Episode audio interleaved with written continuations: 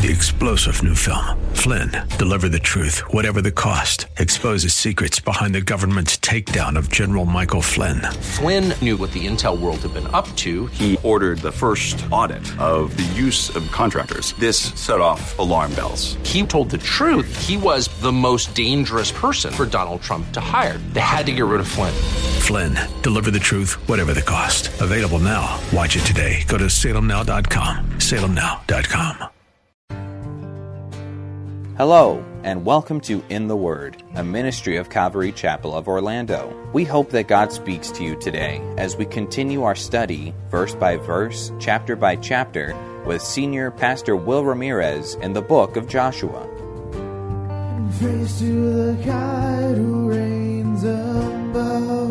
The nation circumcised all the men that were born in the desert, choosing to separate themselves unto God. We look at another interesting activity the Israelites did in preparation for war as we join Pastor Will in Joshua chapter 5, verse 9.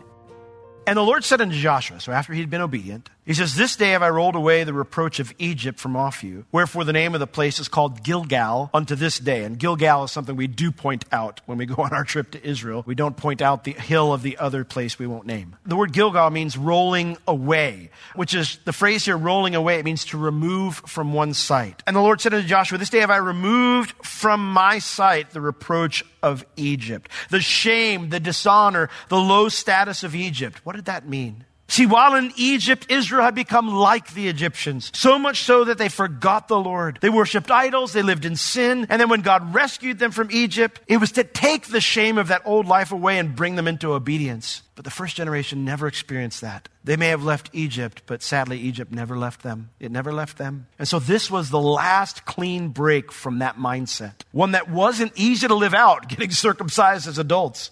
But the new generation did it anyway. And as a result, this place gets a special name Gilgal, the place of removal of shame. God's full blessing could now rest upon the nation because of their obedience. I was listening to Alan Redpath talk about this, and he said, We have everything we need in Christ. Christ won the full victory for us. But if you and I are going to experience Christ's victory, we need God's full, ever pleasant blessing upon what we're doing. Do you see the difference there? Like we're in Christ, we're, we're saved. We can always come to the Father. We have everything we need in Christ. But that doesn't mean God's going to bless everything we do, especially if what we're doing is wrong, right?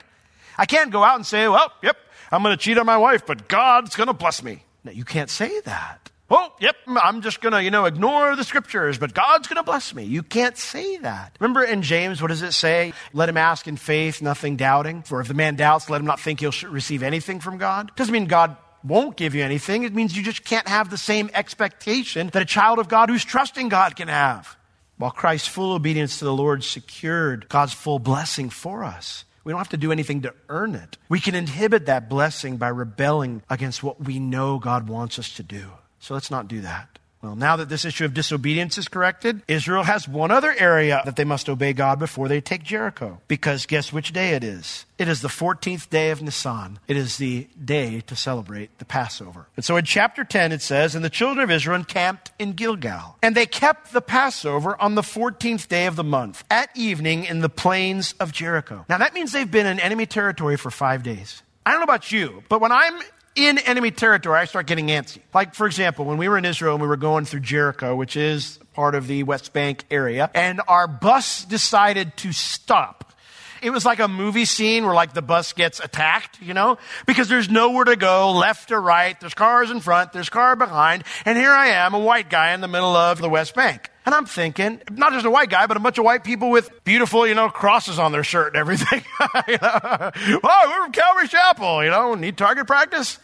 And I tell you, man, I could not wait till we got out of that little corridor and we got on the two lane road again and we're moving again.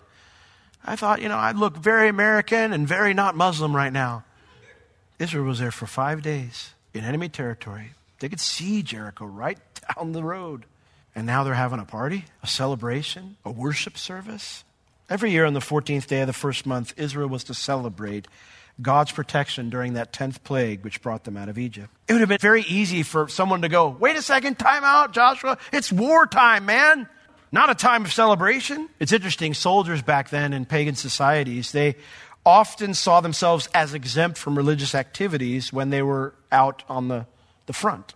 That's not true of God's soldiers, is it? We are never exempt from religious activities. No one's exempt from obeying the Lord, no matter what other tasks are presently in front of you. People will tell me, well, I'm too busy to read my Bible. I'm, I'm too busy to pray with my kids, or too busy to go to church. I'm too busy to serve others. But that excuse isn't viable to God.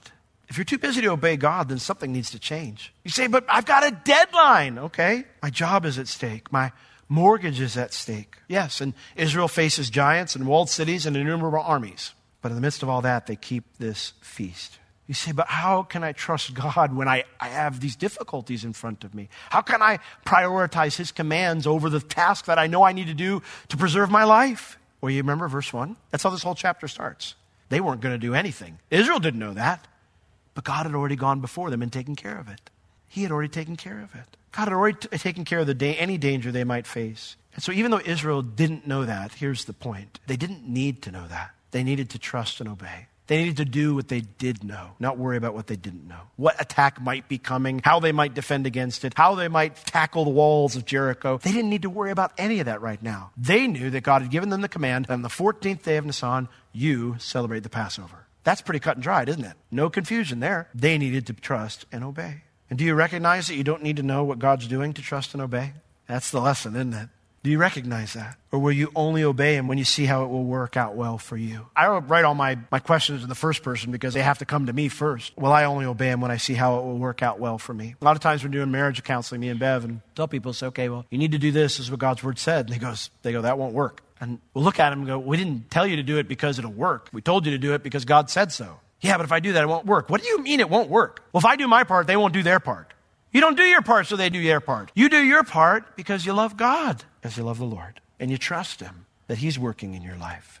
This would be end up being the first celebration Israel had in the Promised Land. It Wasn't probably super fancy. Definitely, probably had some soldiers still keeping an eye out, but they were obedient to the Lord. A special fulfillment here of God's promise, right? That He would bring them into the land where they would celebrate these things. But it's also special for one more reason, because after the feast, guess what they didn't have the next day for breakfast? They didn't have any manna waffles. They didn't have any manna burgers for lunch. No manna pizza for dinner. Because for the first time, they were able to eat fruit from the land like God promised. Look at verse 11.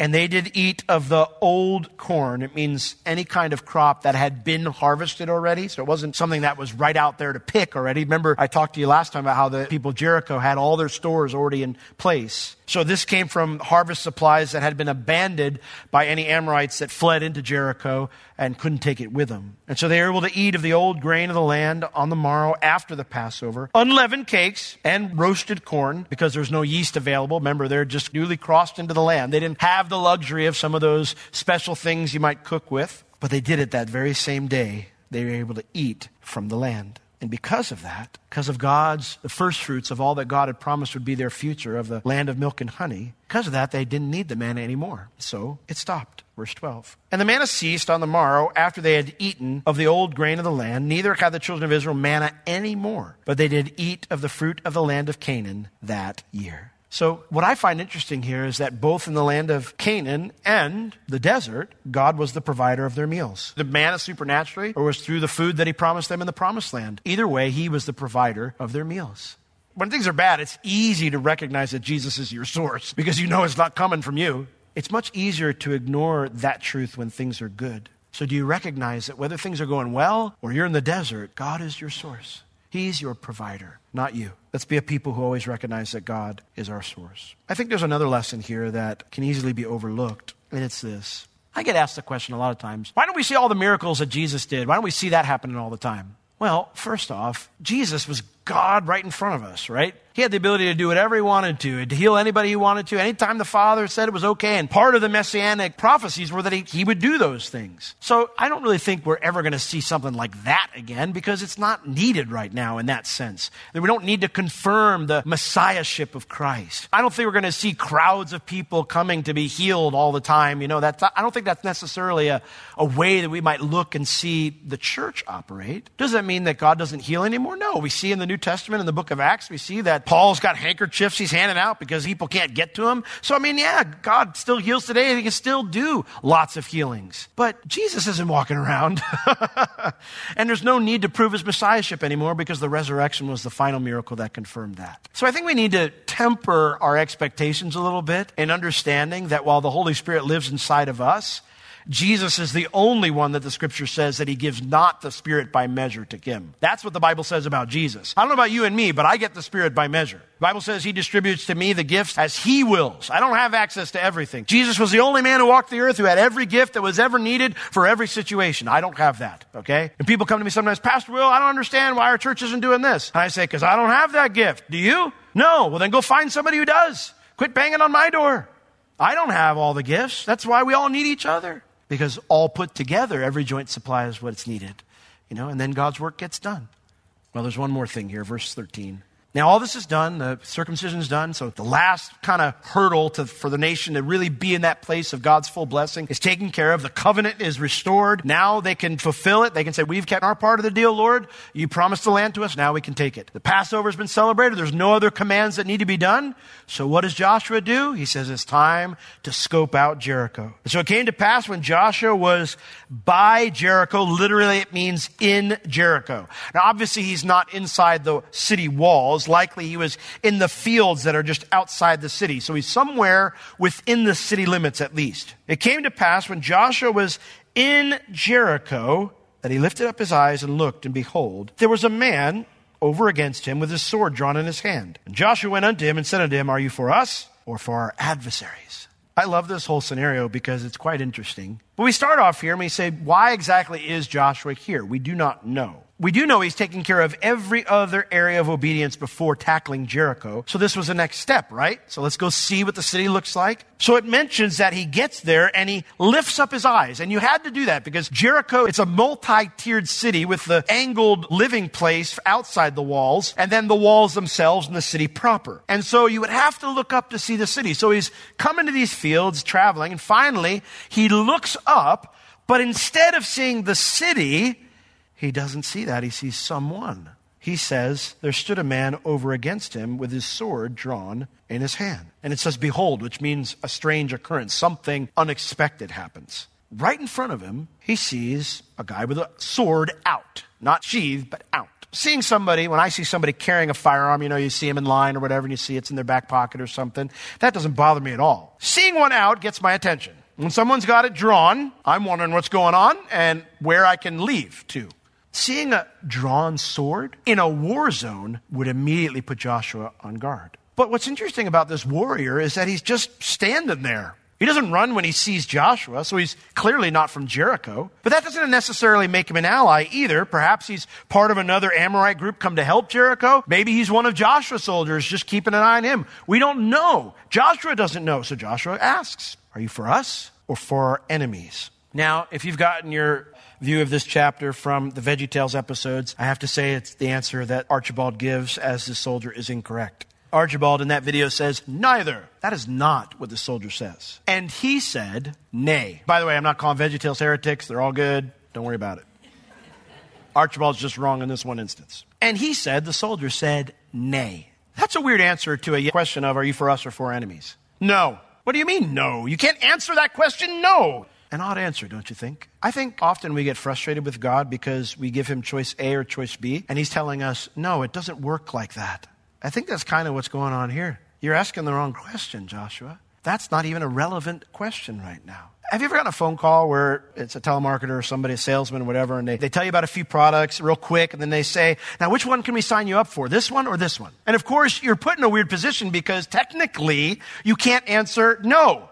You have to pick product A or product B. Instead, you have to be blunt with them and go, I don't want any of your products. Goodbye. But the question is designed to put you in that place of awkwardness where you go, ah, you know, because they don't give you the option to say no. You have to say yes to one or yes to option two. Now, if you're annoyed by that, how do you think God feels? When you dial him up and you're like, hey, Lord, I've got product A, product B. Can you pick one? Because I'm cool with, you know, either one. I'm just not sure which one's best. Do you think God's okay with that line of questioning? He isn't. And oftentimes we're not seeing God answer our prayers because we're not praying correctly. Now, in Joshua's case, the question wasn't whether this soldier was on Joshua's side. The question is whether Joshua was on his side. And so he says here, no. But, but, which actually means rather, this is the right question. As captain of the host of the Lord, am I now come? And Joshua fell on his face to the earth and did worship and said unto him, Oh, I've got the right question now. What says my Lord unto his servant? What are my marching orders? That's a different question, isn't it? It's the right question. Now, who is this captain of the Lord's army, the Lord's host? The phrase host of the Lord or Jehovah's army, it always refers to angels. So this is a captain of the heavenly army, the angels of the Lord. And he says, as captain of Jehovah's army, literally the way the Hebrew reads, now I am come. I'm ready to do this. I'm ready to give you the marching orders. I'm ready to give you the strategy for Jericho. I'm ready to lead the charge. Now, again, we don't know why Joshua came to look at the city, but what's more important is that the Lord himself has come to look at the city, and all the armies of heaven are with him.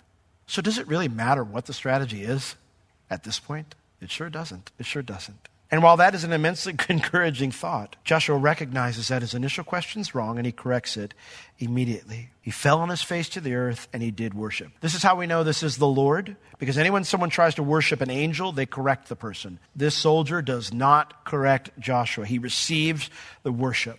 Because no man has seen the Father at any time, the scripture says, nor does God the Father have a physical body? Jesus says very clearly, John 4 24, that God is spirit. Those that worship him must worship him in spirit and in truth. That means this must be the person of the Lord Jesus Christ in his pre incarnate state, in his glorified state. Remember, Jesus said, Father, glorify me with the glory I had before I came into this world? That was his pre incarnate state, his glorified state. So this is Jesus. Joshua gets to see Jesus, not in humility, but in glory. And don't you love Joshua's question now? What are your instructions, my commander?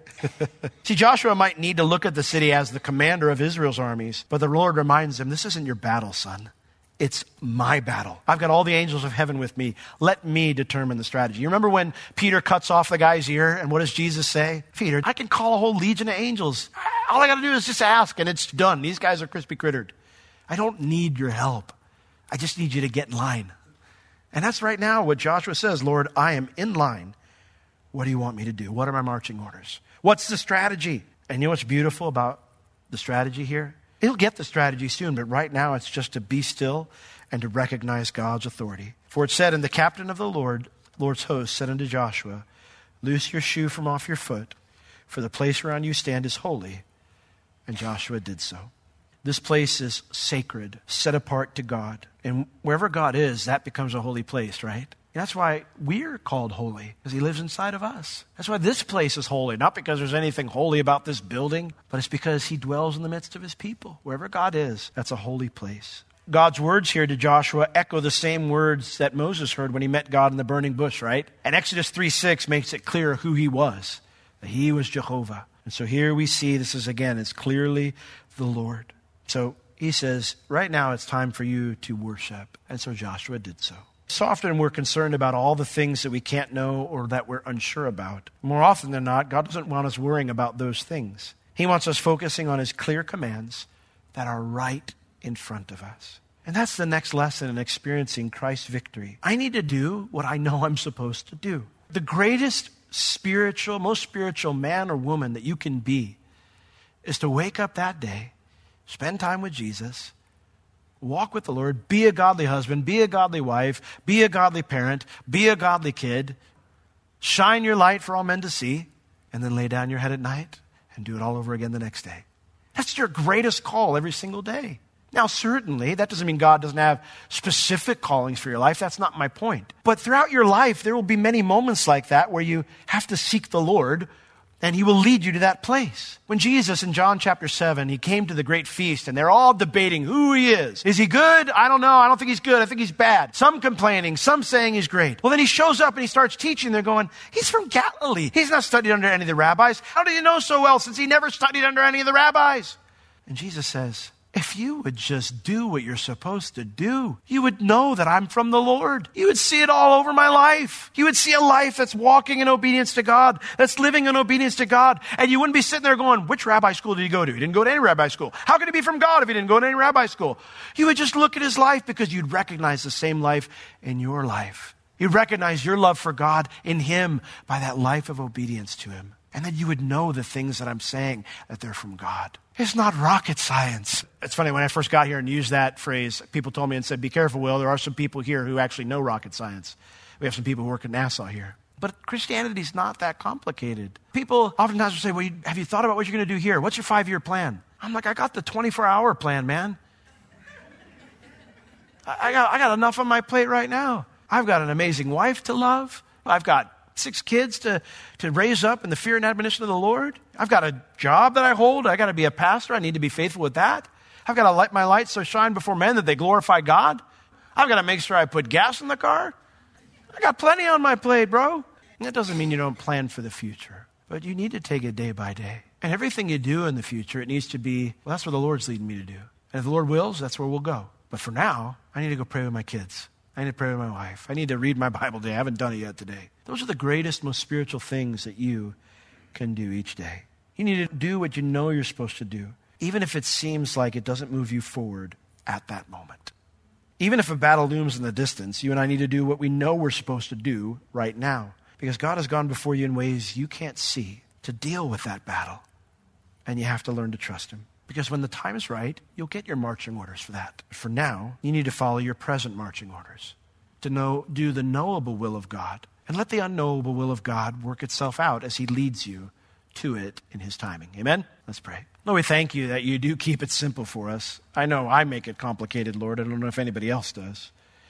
I always often get caught up in the future or what am I going to do here? This, this is, this is coming down the pike, Lord. I don't know. I don't know what we're going to do. Coming down the pipe. I don't know what to do, Lord and you say, Be still and know that I'm God. Lord, you say, Trust me, obey me.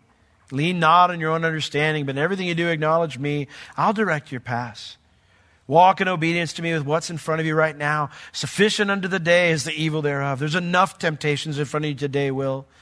That's your constant word to each one of us, Lord. So help us to be truly spiritual people, the most spiritual giants we can be to love our spouses, Lord, to spend time with you, to be men and women of prayer, to serve our kids, to honor our fathers and mothers, to shine our lights before men that they might see you.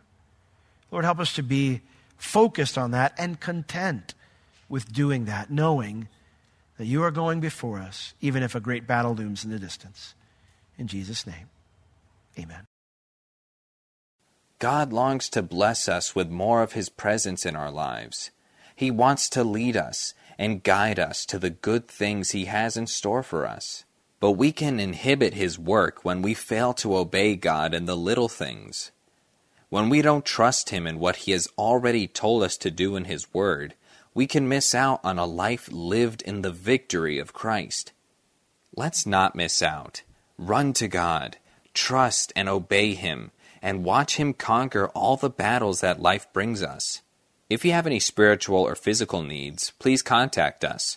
We would love to pray for you and assist you in any way we can. You can reach us at Calvary Chapel Orlando at 407 523 0800 during our office hours Tuesday through Friday, 9 a.m. to 4 p.m.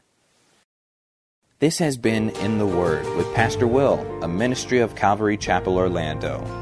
You can listen to all of Pastor Will's sermons and find other valuable resources online at www.calvarychapelorlando.com or on the Calvary Chapel Orlando app, available on iTunes and Google Play. Thank you for joining us today. We will see you next time as we continue to learn, walk, and live in the Word.